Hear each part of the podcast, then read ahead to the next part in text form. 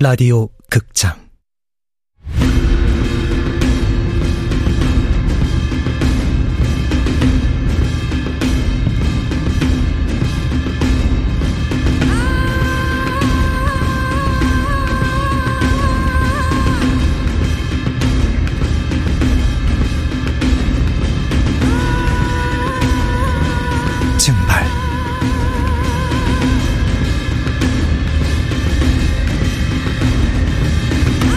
원작 민경, 극본 이진우, 연출 황영선. 두 번째.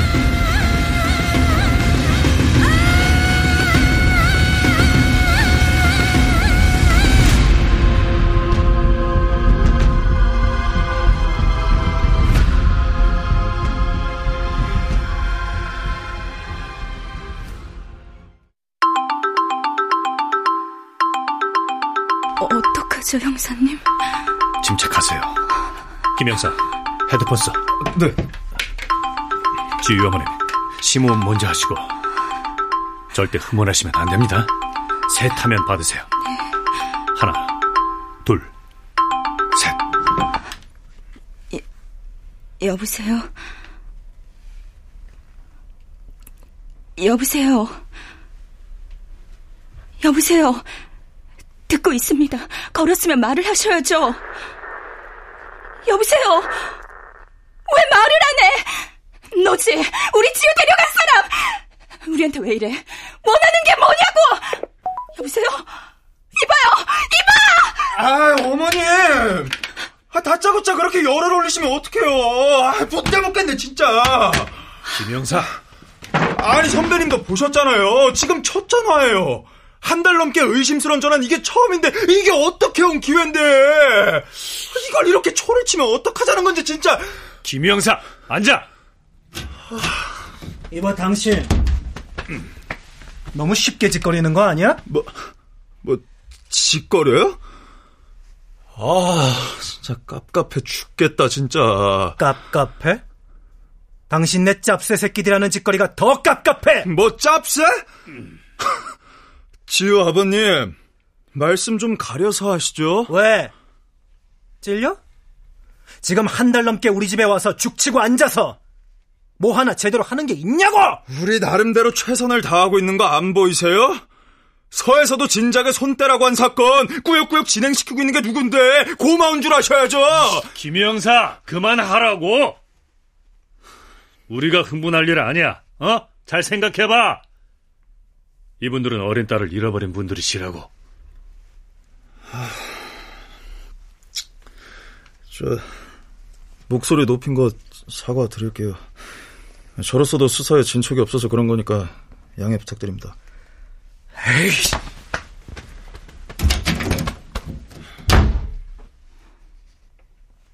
남편 말은 너무 신경 쓰지 마세요.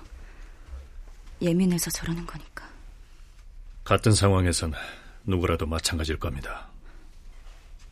저희 요 한 달간 건강이 많이 안 좋아졌어요. 아마 정신적으로는 훨씬 더 힘들 거예요. 두 분 다 약해지시면 안 됩니다. 남편은 저보다 똑똑하고 논리적인 사람이에요. 항상 옳은 말만 하고요. 어쩌면 남편 말대로 실종이 아니라 단순 가출일지도 모르죠. 그렇다면 우리는 부질없는 짓을 하고 있는 걸지도 모르고요. 어머님. 그런데요. 전 정말 지우가 가출한 거면 좋겠어요. 그럼 최소한 지우는 지금 무사할 거니까. 그런데 엄마로서 자꾸 불안한 일감이 들어요. 지금 지우가 어딘가에 갇혀 집에 가고 싶다고 울고 있는 건 아닌지, 배고프고 힘든 건 아닌지. 분명히 목격자가 있을 겁니다. 지금은 우리 눈에 안 보이더라도 단서 없는 사건은 없습니다. 그러니까 실종된 아이는 72시간이 지나면 99%는 죽은 것으로 본다면서요. 유괴된 아이가 살아서 돌아올 확률은 극히 희박하다고. 저, 지우 어머님, 남편분이 또 쓸데없는 소리 하신 것 같은데, 2000년대 이후에 발생한 유괴 사건의 범인은 거의 다 검거했고요. 아이들도 모두 생존했습니다. 형사들이 그렇게 말할 거라고도 했어요. 어머님, 제가 강력계에 근무하면서 접한 유괴 사건이 통틀어 세 번입니다. 네, 근래엔 유괴 사건이 흔치 않죠. 유괴범들도 그 노력이면 차라리 보이스피싱을 하는 게 가성비가 더 좋다고 생각하니까요. 제가 맡았던 케이스를 보면 처음엔 아이가 살아있을 거라고 기대를 품던 부모들도 점점 반복되는 실망과 절망 속에 어느 순간부터는 어쩌면 아이가 생존해 있지 않을 수 있다는 생각을 하게 됩니다. 그때가 가장 위험한 순간이죠. 가장 애타게 찾아야 할 부모가 아이의 생사를 불신하게 되면 그 생각이 삽시간에 주변으로 전이되거든요. 마치 바이러스처럼요. 그럼 경찰들도 슬슬 본인들의 수사 과정에 의구심을 품게 되고 과연 살아있을까?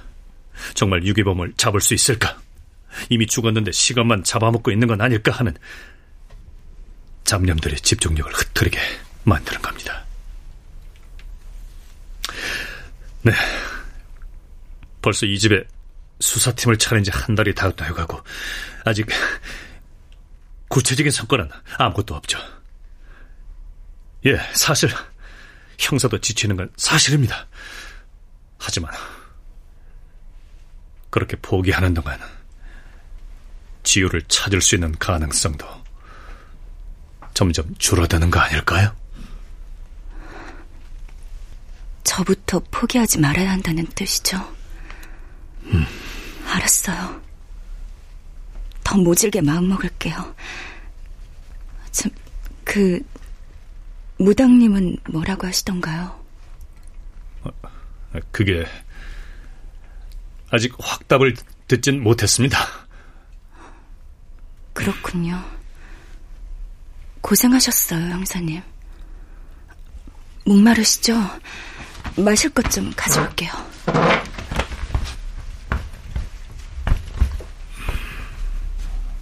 실망한 눈치죠.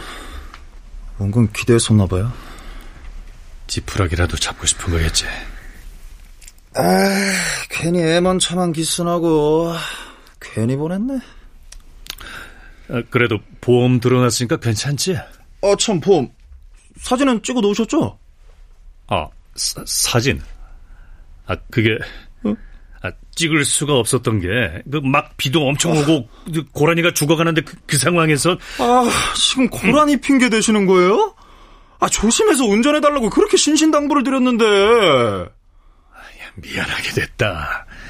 저 보험 처리하고 돈 드는 건 내가 처리할게. 아. 어디 다친 데는 없는 거예요? 빨리도 물어본다. 서운해, 임마. 선배님이 서운해하실 건 아니죠. 망가진 건 제 차인데. 자식이 뒤끝 한 번씩. 어? 이 시간에 누굴까요? 음. 저기 지우 어머님. 야 일단 누군지 봐. 네. 선배님 웬 여자분인데요? 누구시죠? 고광춘 형사님을 찾아왔는데요. 음, 아, 이 목소리.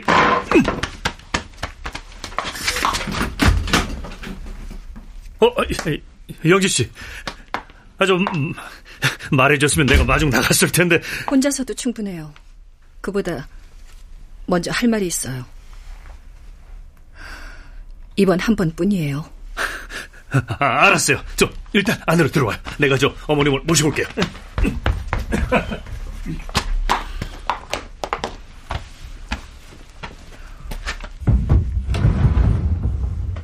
형사님이시죠? 아, 예, 처음 뵙겠습니다. 저 고영사님하고 일하는 김영사라고 합니다. 당신은 또 뭐야? 누군데 맘대로 남의 집에 들어와? 이 집 주인이시죠? 이문 당장 떼세요. 뭐? 근래에 단 거 맞죠? 그, 그, 그게 왜? 여기서 지맥을 끊고 있습니다. 가뜩이나 집안이 습한 구조인데 음기가 빠져나갈 수가 없어요. 나 참. 뭐, 풍수 전문가라도 되시나? 아, 감사해요. 이렇게 와주셔서 정말 감사합니다. 아닙니다. 일단 집을 먼저 둘러봐도 될까요? 그럼요. 여보, 지금 이게 뭐 하는 짓거리야? 우리를 도와주시러 오신 분이에요. 그러니까 당신도 협조해요. 뭐? 어머님, 한 달 전부터 다리가 불편하셨죠? 네, 3, 4주 정도 됐어요. 아이가 사라진 다음부터죠? 네, 어떻게 하셨어요? 당신 절뚝거리는 모양만 봐도 때려 맞출 수 있겠다. 굳이 나 같은 의사가 아니라도 말이야. 여보, 대체 이분한테 왜 그래? 저런 점쟁이가 아니더라도 개나 소나 다 알 수 있는 거라고. 이분은 우리 지효 찾아달라고 어렵게 모신 분이야. 그러니까 말 가려서요. 너야말로 진짜 바보야? 우리가 이런 거에 한두 번 속았어? 저렇게 아는 척하고 짓거렸다가 삽질만 하고 나간 사람이 벌써 몇 명째야. 과학 수사를 해도 모자를 파네. 그리고 당신, 형사라는 사람이 점쟁이를 데려오면 뭘 어쩌자는 거야? 자존심도 없어? 아, 여보, 제발 말 조심 좀. 저는 점쟁이가 아닙니다. 아하, 그러세요. 그러면 뭐세요? 저는 무당입니다. 그거나 이거나 마찬가지 아닌가? 그리고 어머님은 신경통이 아닙니다. 애군이 낀 거예요. 당장 영장치기로 대수대명하지 않으면 심각해질 수 있어요. 대수 뭐? 아버님 방 좀 실례하죠. 이봐, 지금 뭐 하는 거야? 이리 안 나와! 어, 아, 안 돼요! 영지 씨 손목을 그렇게 잡으면! 놈! 사람을 살리는 손을 갖고 있는데 여럿을 죽이는 입을 가지고 있구나. 뭐라, 뭐라? 개별 공간은 길하고 함께 머무르는 공간은 흉하니 온갖 지맥이 끊겨 있다. 이런 집에서 가족이 화목할 리가 없는 법. 보아하니 같이 식사도 하지 않는 것 같은데. 뭐, 뭐라는 거? 이손안 나! 이, 게 왜 안 떨어지? 영지 씨, 그만, 그만하는 게 좋겠어. 이, 이거 너, 너하라! 그만해! 여보, 제발 그만, 그만! 어떻게든 힘을 합쳐서 뭐라도 찾아내야 할 상황에 우리끼리 싸워서 어쩌자는 거야! 누가 누굴 찾겠다는 거야? 몰라서 물어? 지우. 우리 지우. 지유는 죽었어. 그러니까 당신도 이제 그만 받아들이고 이런 소꿉장난 그만해. 어, 제발. 아니야. 아니라고. 아니야. 우리 지우는 숙제 안 했어.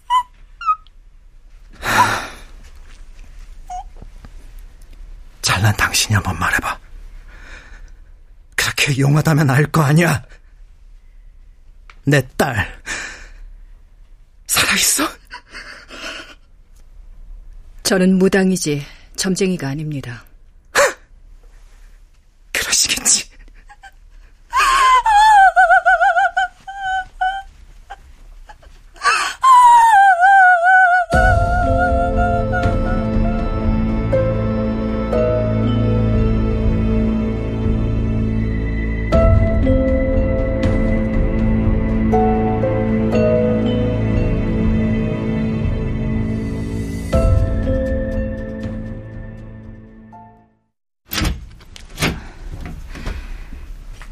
여기가 지우 방이에요.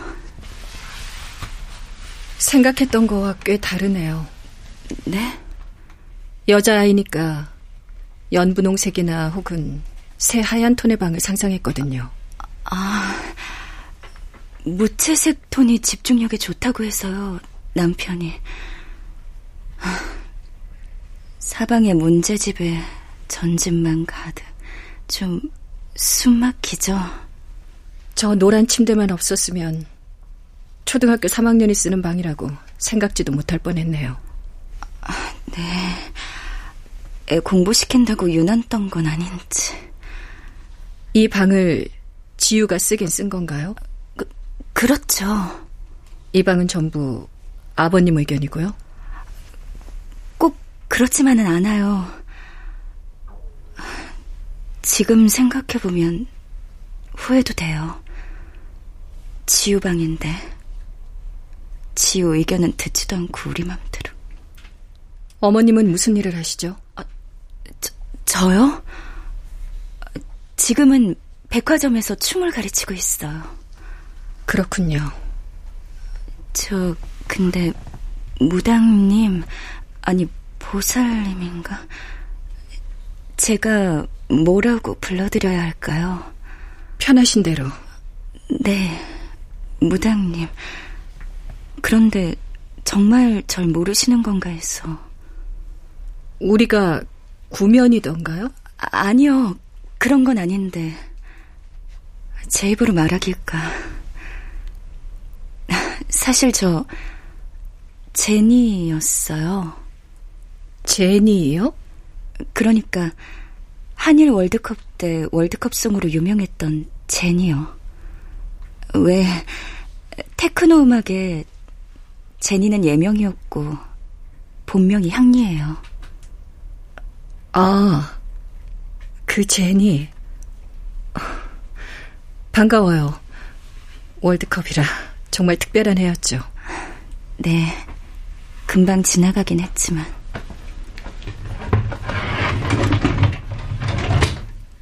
지나치게 정리가 잘 돼 있네요.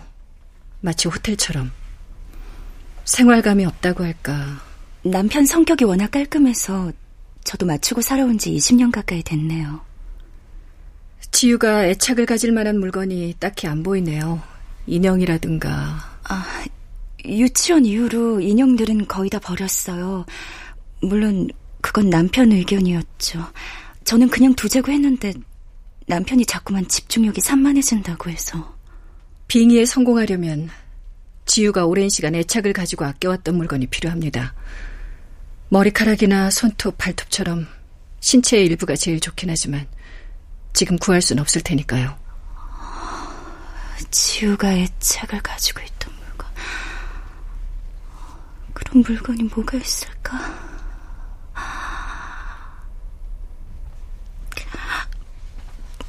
난 나쁜 엄마였나 봐요. 잘 떠오르지가. 일단 지유가 즐겨 입던 옷을 몇 벌 챙기죠. 네.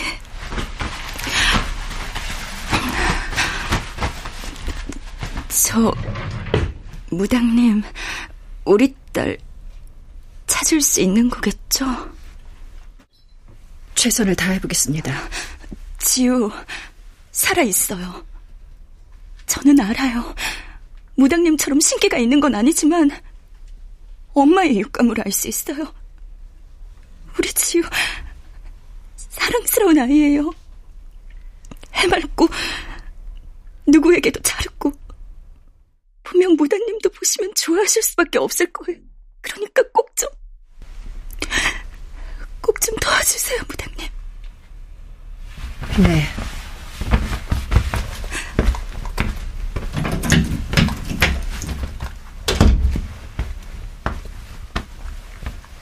영지 씨, 하라는 대로 준비해 놓긴 했는데.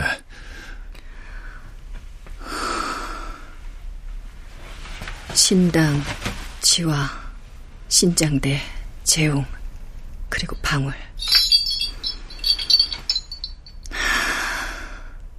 이제 시작하겠습니다.